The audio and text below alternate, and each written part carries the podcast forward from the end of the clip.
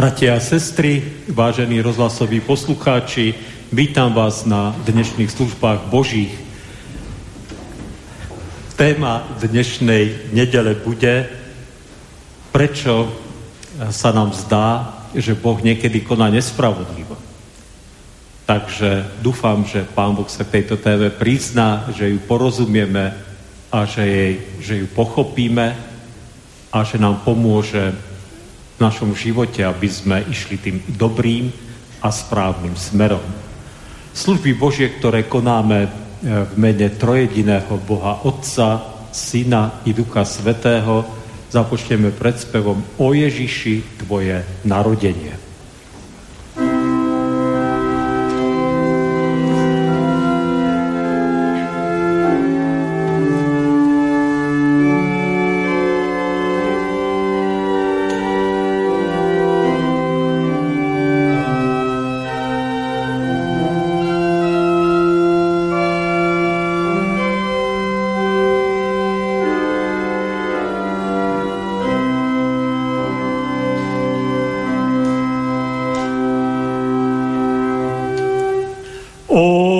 Ježiši, tvoje narodenie, daj nech nám hriešnym,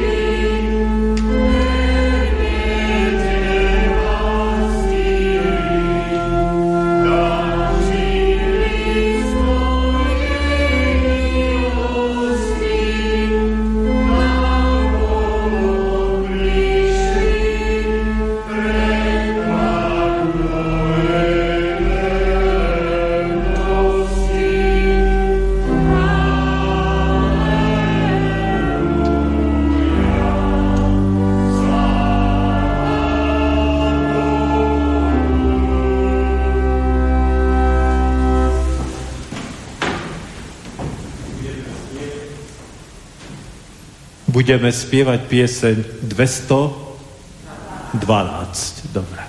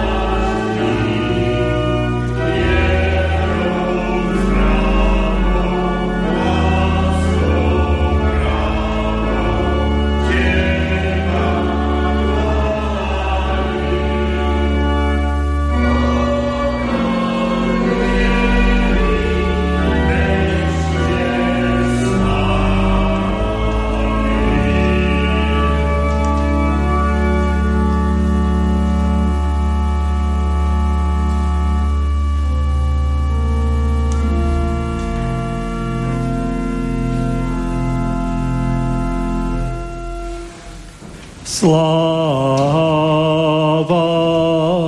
na výsostiach Pánu Bohu.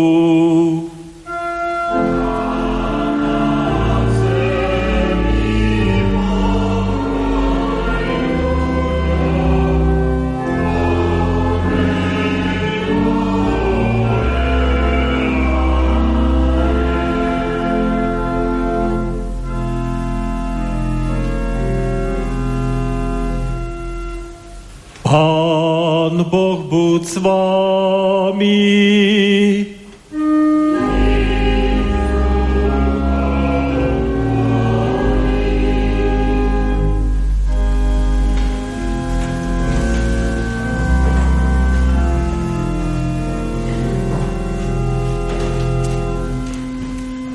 Pánu Bohu nášmu v duchu a pravde pomodlíme sa. Všemohúci Bože, ktorý si stvoril všetko viditeľné i neviditeľné a vo svojom jednorodenom synovi zjavil si tajomstvo svojej zvrchovanej lásky. Ďakujeme Ti, že si nám ho poslal, aby tu s nami rástlo medzi nami kráľovstvo Božie, a tak aj krajší a lepší život na zemi. Chráň nás pred nepokojom srdca, aby sme v náhlivosti času nezabúdali na duchovné potreby. Prosíme, zhliadni na nás oko milosrdenstva, aby sme aj my v Tvojom mene prispievali k rozhojneniu pokoja a spravodlivosti, lásky a radosti v Duchu Svätom. Nech Tvoje slovo života premáha všetky mocnosti tmy, aby sme chodili v Tvojom svetle a prenesení tak zo smrti do života oslavovali ťa tu i potom tam v nebeských stánkoch na veky.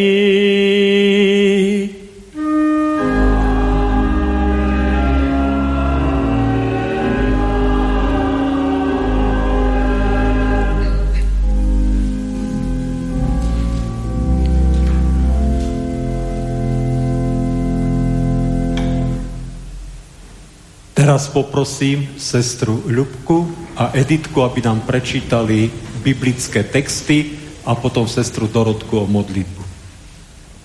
Budeme čítať zo Starej zmluvy žalm číslo 97. Hospodin je kráľom, plesaj zem, nech sa radujú mnohé ostrovy. Oblak a mrákava je vôkol neho, právo a spravodlivosť sú základmi jeho trónu. Oheň ho predchádza a vôkol spaľuje jeho protivníkov. Jeho blesky osvecujú svet, vidí to a chveje sa zem. Vrchy sa topia pred Hospodinom sťa vosk, pred Pánom celej zeme. Nebesá jeho spravodlivosť hlásajú a jeho slávu vidia všetky národy. Všetci sa zahambia, čo slúžia modlám a chvastajú sa ničomnými bôžikmi. Kláňať sa mu budú všetci bohovia. Sion to počuje a zaraduje sa a zajasajú céry ľudu pre Tvoje súdy, Hospodine. Lebo Ty, Hospodine, najvyšší si nad celou zemou, neskonale vyvýšený nad všetkých bohov. Milovníci Hospodina, nenávidte zlé. On chráni duše svojich zbožných a vytrhuje ich z ruky bezbožníkov.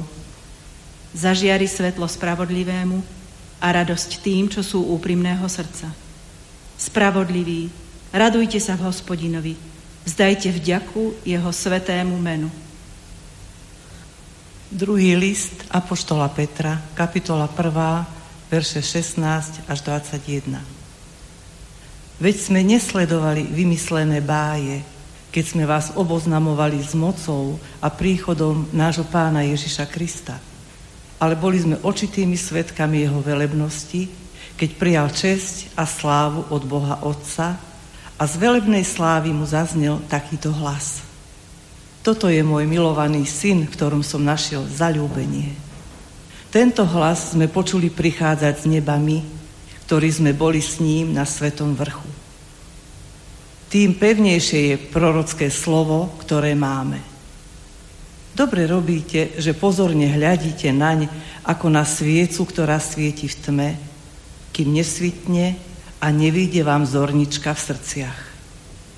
Uvedomte si predovšetkým, že ani jedno proroctvo písma nepripúšťa samovolný výklad. Lebo nikdy z ľudskej vôle nepostalo proroctvo, ale Duchom Svätým vedení hovorili svätí ľudia Boží. Slovo nášho Boha zostáva na veky. Amen. Budeme spievať pieseň číslo 42. Prepáčte, ešte modlitba, samozrejme. Pane, ďakujeme za lásku, ktorú nám ukazuješ každý deň a mnohokrát si to ani neuvedomujeme. Ďakujeme Ti za naše rodiny, za náš spor, za našich blízkych, ktorí stoja pri nás aj v tomto čase pandémie. Ďakujeme Ti za Tvoju prítomnosť, ochranu a požehnanie v našich životoch. Ďakujeme Ti za to, že sme Tvojimi deťmi a máme voľný prístup k Tvojmu trónu, lebo si nás očistil a si nám dovolil prísť. Tak preto môžeme prísť aj s našimi prosbami. Prosíme, aby prišlo Tvoje kráľovstvo do našich srdc, do našich životov, do našich rodín aj do našej cirkvi. Aby si sa dal spoznať ľuďom, ktorí ťa ešte nepoznajú.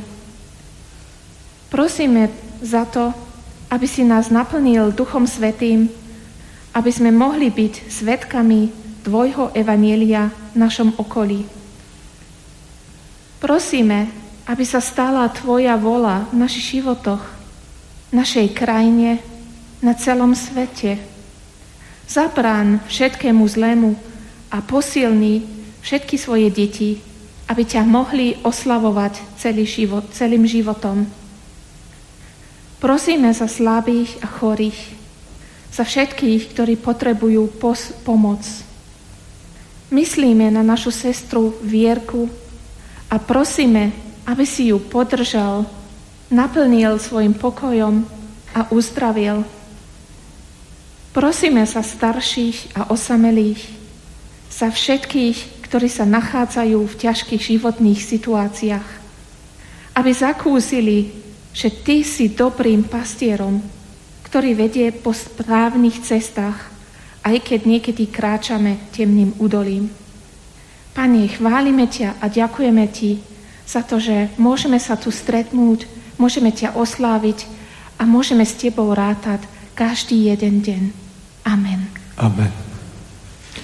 Budeme spievať pieseň 42.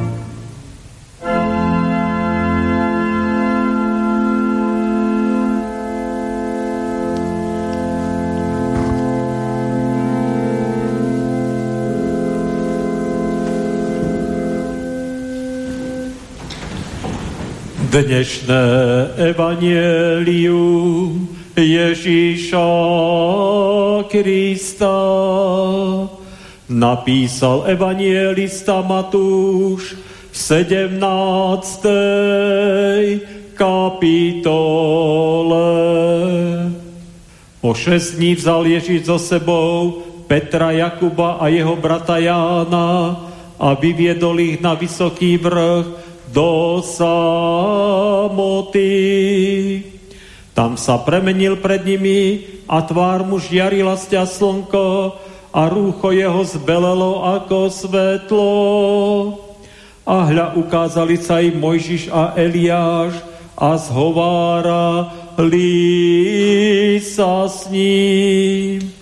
Peter prehovoril k Ježišovi: Pane, dobre nám je tu, ak chceš, urobíme tu 3 stánky, jeden tebe, jeden Mojžišovi a jeden Eliášovi. Keď on ešte hovoril, aj hľa, jasný oblak ich zastrel a z oblaku ozval sa hlas: Toto je môj milovaný syn, v ktorom sa mi zaľúbilo, jeho poslúchajte. Keď to učeníci počuli, padli na tvár a náramne sa báli. Ježiš, pristúpiac k ním, dotkol sa ich a riekol: Vstaňte a nebojte sa. A keď pozdvihli oči, nevideli nikoho, len samého Ježiša. Keď schádzali z vrchu, Ježiš im prikázal: Nikomu nehovorte o tomto videní, kým Syn človeka nevstane z mŕtvych. Chvála Tebe,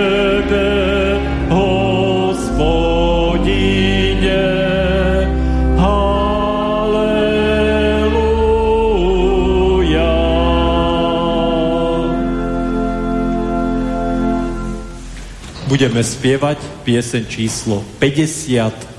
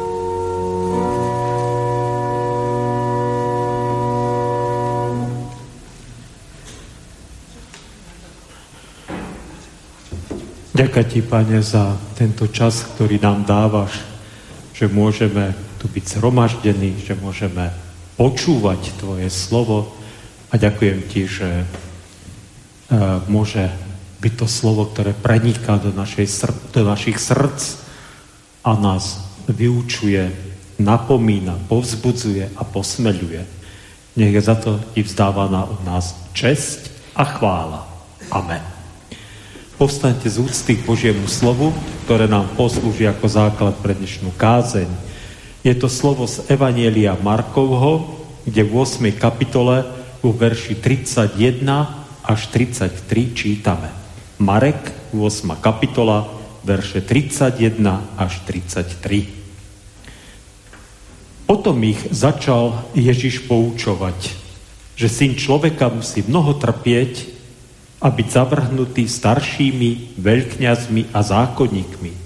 Musí byť zabitý a po 3 dňoch stať z mŕtvych. A povedal to celkom otvorene. Vtedy vzal ho Peter na bok a začal ho odhovárať. Ale on sa obrátil a vidiac svojich učeníkov, pokarhal Petra a povedal mu: Choď za mňa, Satan, lebo nemyslíš na veci Božie, ale na ľudské. Amen. Toľko je slov písma.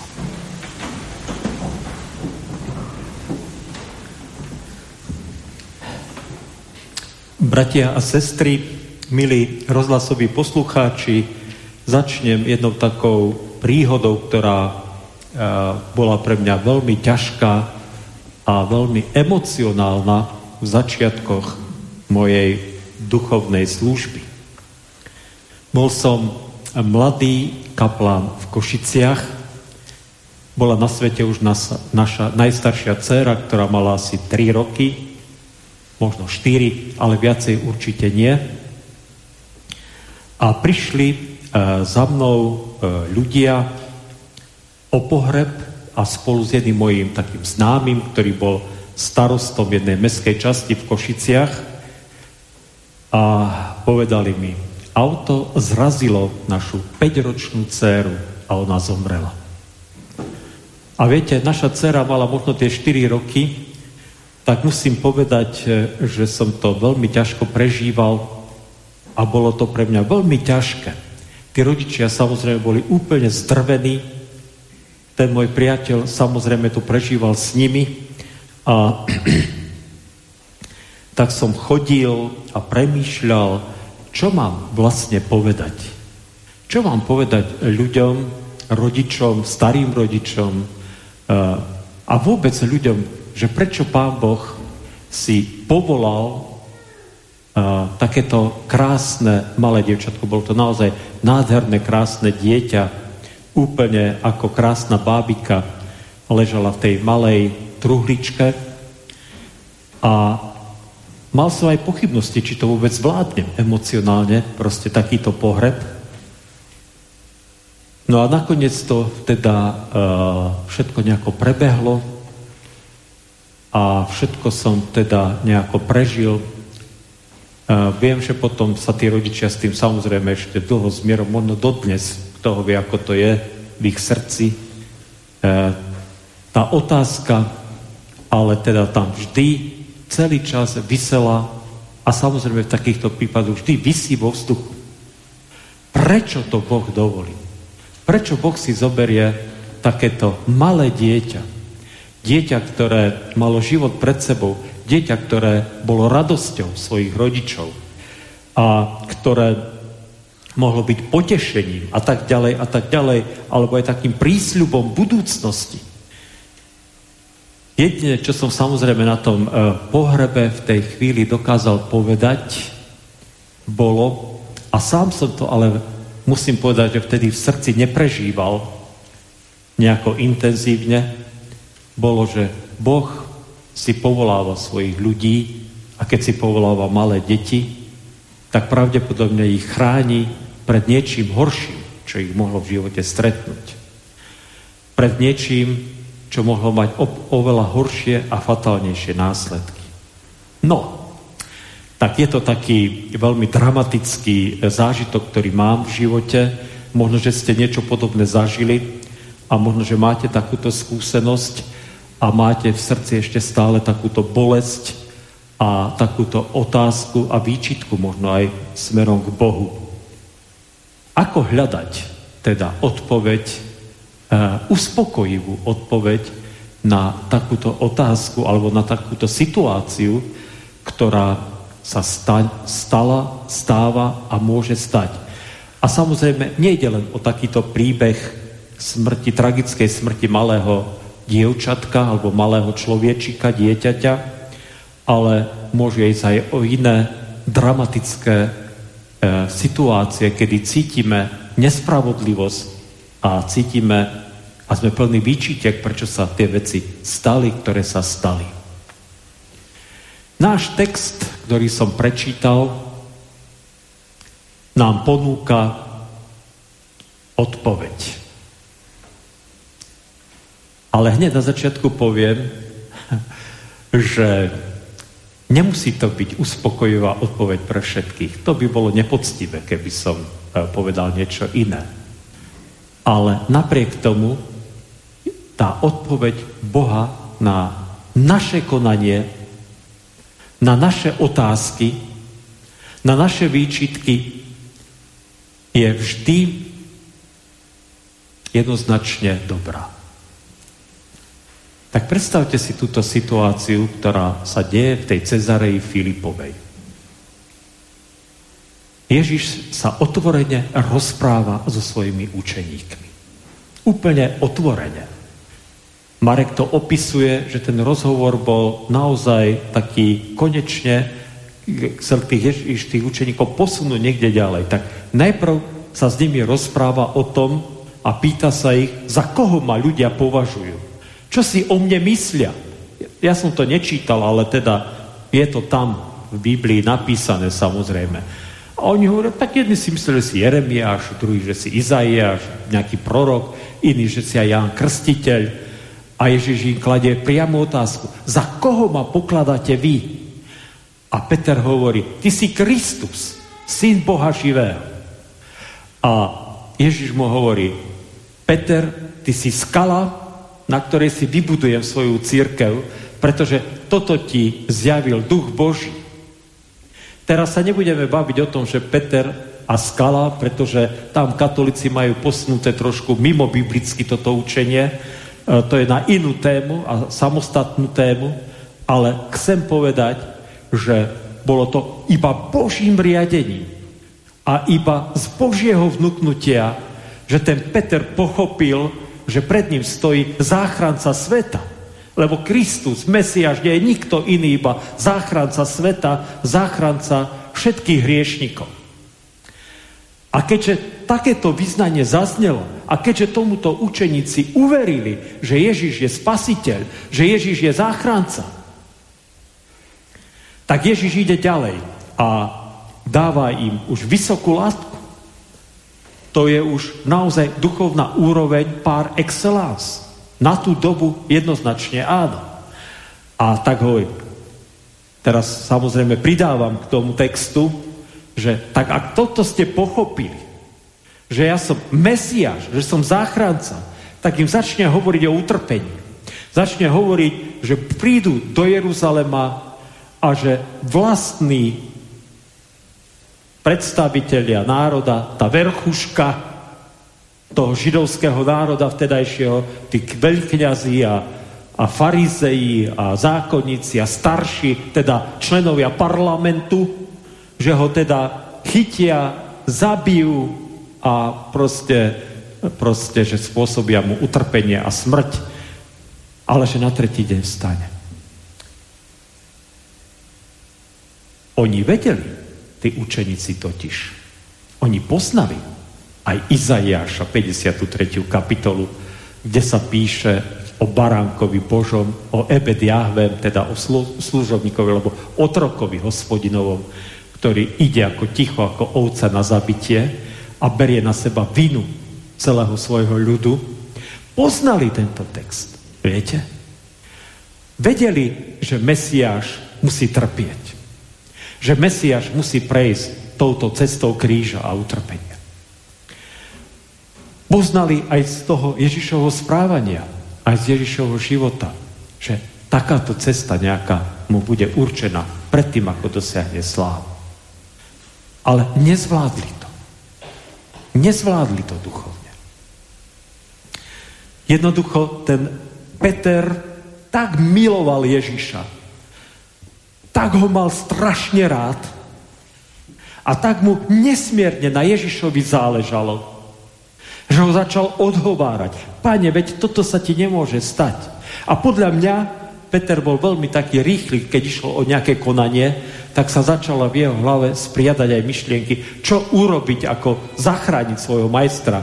Povedzme, dohodnúť sa, že nikdy viac do Jeruzalema nepôjdu, alebo že teda naozaj zburcujú národa, keď tam pôjdu, tak pôjde tam obrovské vojsko, ktoré spraví konečne poriadok. Ja neviem, čo sa v tej Petrovej hlave všetko mohlo hmíriť, ale že ten podnet, kedy začal Ježiša odhovárať, bol podnet lásky a toho, že miloval svojho majstra a pána, je nespochybniteľný. Nespochybniteľný. A teraz počujte. Pretože ho miloval, tak šlapol úplne vedľa. Úplne vedľa. No tak, ak už existuje nejaké protirečenie alebo paradox, tak to je vždy to isté slovo na tomto svete, tak toto by som povedal, že tento paradox patrí medzi tie najväčšie paradoxy ľudských dejín a vôbec ľudského konania a jednania. Predstavte si, že z lásky k Ježišovi úplne šlapol vedľa a teoreticky, lebo prakticky sa to nestalo, mohol ohroziť spásu aj našu, aj tvoju spásu, aj tvoju záchranu. Predstavte si, že by Ježiš povedal, že wow, Peter, ty ma tak miluješ, že ja sa teším, že sa postaráš o to, aby som na ten kríž sa nedostal. Koniec. Naša spása by zaručenie neexistovala. Nebola by možná. To je to. Tu tak trošku nám dáva náš Pán nahľadnúť, ako jeho zmýšľanie nie je našim zmýšľaním. Ako jeho konanie nie je našim konaním. Ako to, čo sa nám zdá, že je nespravodlivé. Že to Božie jednanie je neadekvátne. Kedy sme akoby pomyselne na koni a si hovoríme, tak Bože, ako môžeš takto jednať? Tak sa ukazuje, aké je nedokonalé. Chápete? Aké je nedokonalé. Pretože to, čo my vidíme, vidíme iba ľudskými očami. Ale Boh hľadí a vidí úplne inak. A samozrejme zo všetkých aspektov, zo všetkých uhlov. A má ten, ako by som povedal, ten 360 stupňový pohľad, teda vidí všetko dookola seba. To je to. Mohol by som povedať, alebo aj použiť, však použijem taký príklad, že ste v dome a alebo nie, lepší príklad. Včera sme boli na prechádzke, viete? A možno, že ste to si všimli aj včera, to včerajšie počasie, tak sme išli smerom na Kremničku a zrazu sme videli, ako od Pánskeho dielu sa blížie úplná čierňava. Taká čierňava, že bolo jasné, že za chvíľu začne pršať alebo snežiť a strašne fúkať. Tak sme sa otočili a vraciali sme sa späť, pretože vyzeralo to hrozivo. Ale prešli sme, čo ja viem, pár minút a tá čierňava sa ukázala ako relatívne malý oblak, ktorý odišiel smerom na Hrochoť a znovu začalo svietiť slnko. To je, viete, to, čo my vidíme, tak môže vyzerať úplne inak, ako nakoniec tá realita je. Ale Boh realitu vždy vidí presne. Vždy vidí presne. Je to ťažké slovo, no. A viete, toto je slovo, ktoré hovorí o tom, že každý, podľa mňa, alebo 95% kresťanov, keď počuje takýto výklad, ako som ja teraz povedal, tak bude kývať hlavu a povie jasné, jasné. Áno, Pán Boh je všemohúci a my sme maličkí a jasné, že je to tak že tá Božia prozreteľnosť vidí samozrejme veci dokonale a my ich vidíme samozrejme hmlisto iba v nejakom zrkadle a nejasne. Všetko odkýveme, až pokiaľ sa nás to netýka. Až pokiaľ nás neprikvačí nejaká bieda. Až pokiaľ na nás nepríde nejaké súženie a nejaké trápenie. A potom sa začína až ten skutočný, pravý duchovný zápas a boj. A tak vás chcem pozbudiť, bratia a sestry, aby sme mali toto na zreteli. Ja teda sa necítim nejako prorokom, ale viete, na to netreba už dneska byť prorokom, aby sme videli, že tie časy sú zlé. Sme v hlbokej kríze. A ja chápem, že tí, ktorí sú hore, ktorí tu vládnu, tak budú hovoriť všetko možné, len tomuto slovu sa budú vyhýbať. Ale sme v hlbokej kríze, morálnej, politickej, ekonomickej, zdravotnej a ja neviem ešte akej možnej. Toto tu, čo už sa deje v tomto svete, je v podstate rozklad našej západnej civilizácie a spoločnosti. Naša civilizácia zaniká, pretože sme sa vzdali Boha, vzdali sme sa kresťanských koreňov a to, že sme sa vzdali Ježiša ako spasiteľa, tak to už sa možno udialo veľmi dávno. Všetko, čo je kresťanské, začína byť dokonca nepriateľské. Neviem, či viete, vo Fínsku prebieha teraz súdny proces s jednou bývalou členkou fínskeho parlamentu, takou echtovnou luteránkou, ktorá nič iné nepovedala, iba to, že podľa Biblie je homosexuálne správanie hriešne. Chápete? A ona za to je súdená a hrozí aj 2 roky väzenia v krajine Európskej únie, vraj najdokonalejšej demokracii na svete. A to je neuveriteľné. A predstavte si, že ak pôjde do väzenia táto žena, tak to znamená, že keď prečítam verše, ktoré hovoria, že homosexuáli nebudú dedičmi kráľovstva Božieho, takže mi bude hroziť možno tiež väzenie. To sú neuveriteľné veci. No, a to hovorím ako príklad toho, ako kde sme sa dostali. Aký ten rozklad je úplne strašný, viete? Ale chcem vám povedať, že Boh nad tým je. A že my, keď sa k Bohu obrátime, a že keď sa budeme Boha držať, tak aj veci, ktoré sa nám nebudú zdať, že sú v poriadku. Veci, o ktorých si budeme myslieť, že proste by mali byť inak, tak vtedy zrazu pochopíme, že držať sa Boha je to najlepšie. Že tá alternatíva je jedine správna. A že nemusíme kričať do sveta, nemusíme byť emocionálni, lebo niekedy sú kresťania, ktorým preskakuje tiež v hlave, a najradšej by všetkým hneď nadávali, hneď na nich vrieskali. Dokonca mám pocit, že sú niekedy aj militantní kresťania, ktorí by zašli ešte ďalej. Úplne im preskakuje v hlave, lebo aj takí sú.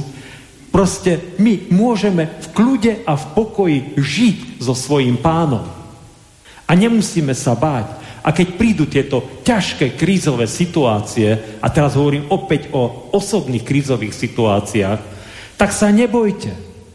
Boh je na vašej strane a On vie, prečo sa tak deje. A tento rozklad, ktorý tu je, nech nám slúži ako príklad, že ak sa ľudia vzdajú Boha v mene krajšej, lepšej budúcnosti, v mene toho, že sa zbavujú okov a poviazanosti náboženstva, v mene toho, aby boli slobodní a mohli si robiť, čo chcú, a keď vidíme, že to všetko sa obracia proti človeku, tak pre nás to môže byť iba dôkazom toho, že Boh tu je a Boh koná.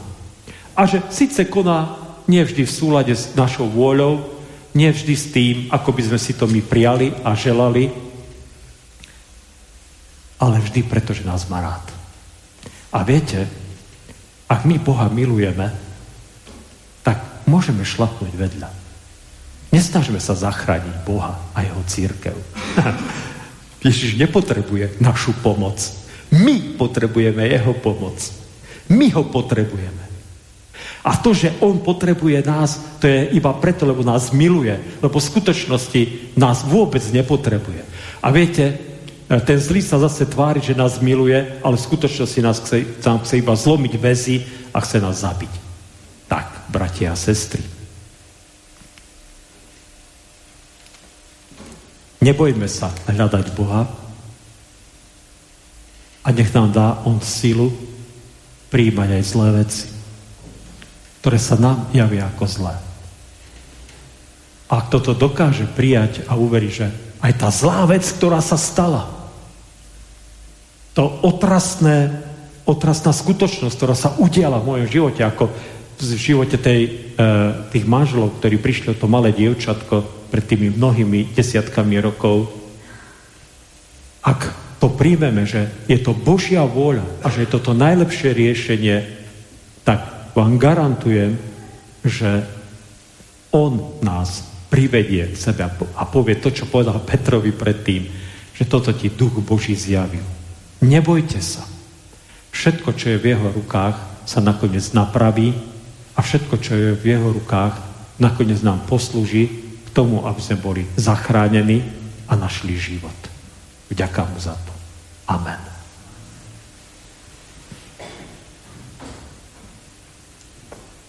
Pomodlíme sa. Vďaka ti, Pane, za toto krásne svedectvo, ktoré hovorí o tom, že aj v láske môžeme sa niekedy pomýliť. Alebo z lásky, alebo z horlivosti.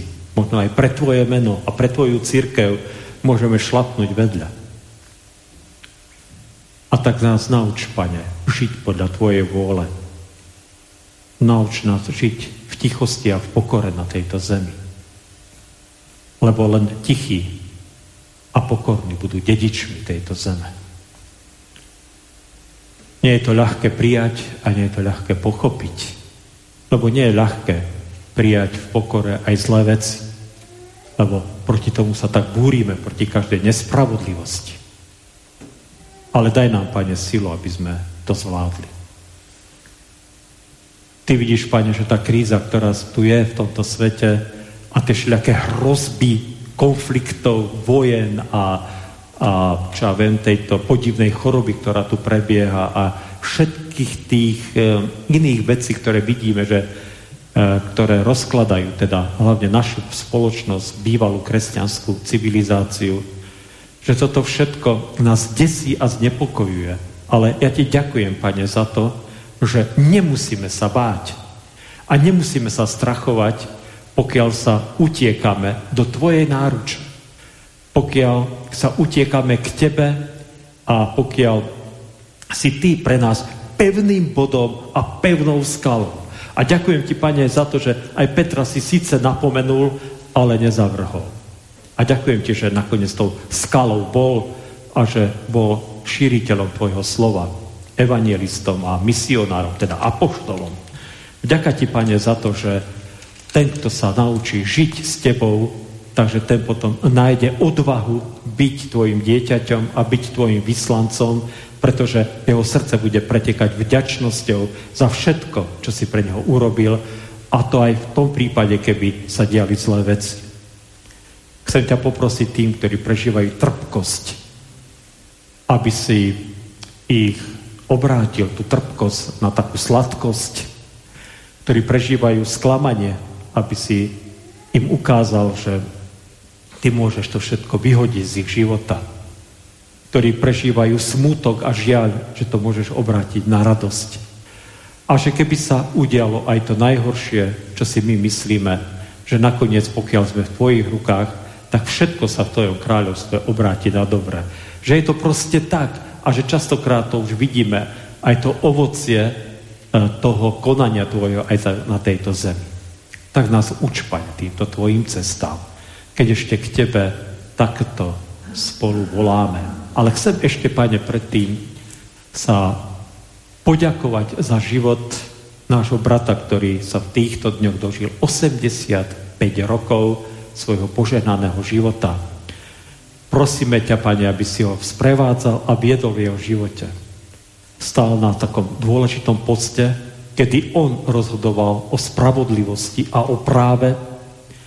A tak prosíme ťa, Pane, aby si mu spravodlivo a právo prisúdil, ale vo svojej milosti. O to ťa prosím z celého srdca. Preň ho, pre jeho manželku, aj pre celú jeho rodinu. Nech je oslávené a zvelebené od nás tvoje meno. Otče náš, ktorý si v nebesiach, posväť sa meno tvoje, príď kráľovstvo tvoje, buď vôľa tvoja, ako v nebi, tak i na zemi. Chlieb náš každodenný daj nám dnes a odpusť nám viny naše, ako aj my odpúšťame viníkom svojim. I neuvoď nás do pokušenia, ale zbav nás zlého. Lebo tvoje je kráľovstvo, i moc, i sláva na veky. Sláva Bohu, Otcu, i Synu, i Duchu Svätému, ako bola na počiatku, i teraz, i vždycky, i na veky vekov. Amen. Bratia a sestry, chcem vám oznámiť, že služby Božie budú aj dnes pokračovať chválami, na ktoré ste srdečne pozvaní. Čo sa týka tých našich strednotýždňových aktivít, tak všetky budú vo obvyklom čase. To znamená aj biblická hodina, aj príprava konfirmandov, aj dorast. Takže nech Pán Boh požehná aj tieto naše aktivity. V záverečnej liturgii budeme spievať pieseň 52. Zaspievame prvý verš, potom antifona číslo 18 a po Áronovskom požehnaní túto pieseň dospievame do konca. Príjmite požehnanie. Pokoj Boží, ktorý prevyšuje každý rozum, ten nech hájí a ostríha srdcia i mysle všetkých vás. V Kristu Ježiši, Pánovi našom, požehnanom od teraz až na veky vekov. Amen.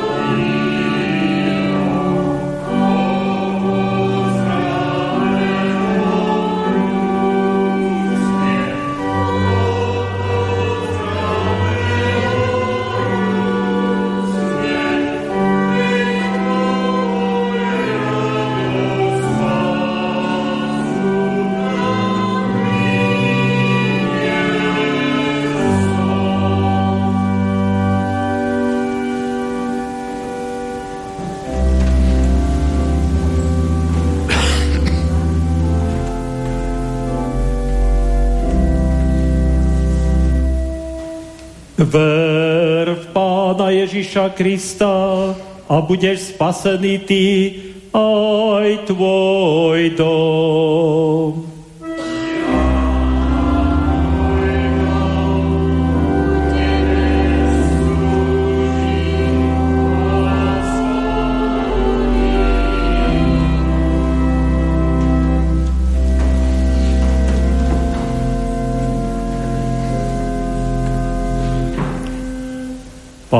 Pánu Bohu nášmu, v duchu a pravde pomodlíme sa.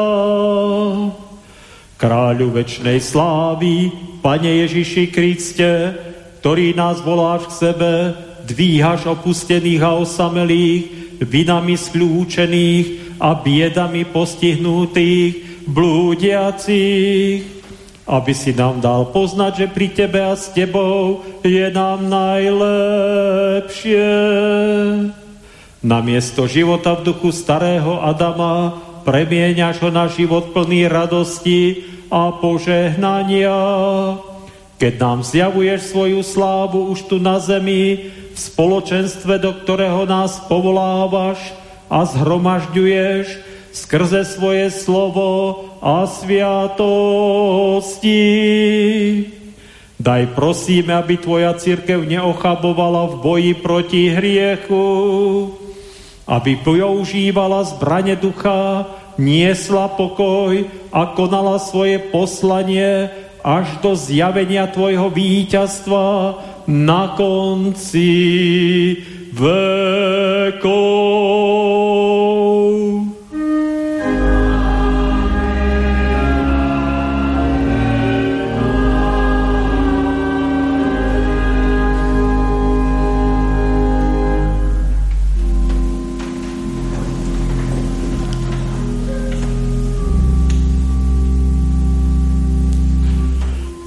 Pán Boh, požehnaj a ochraňuj vás.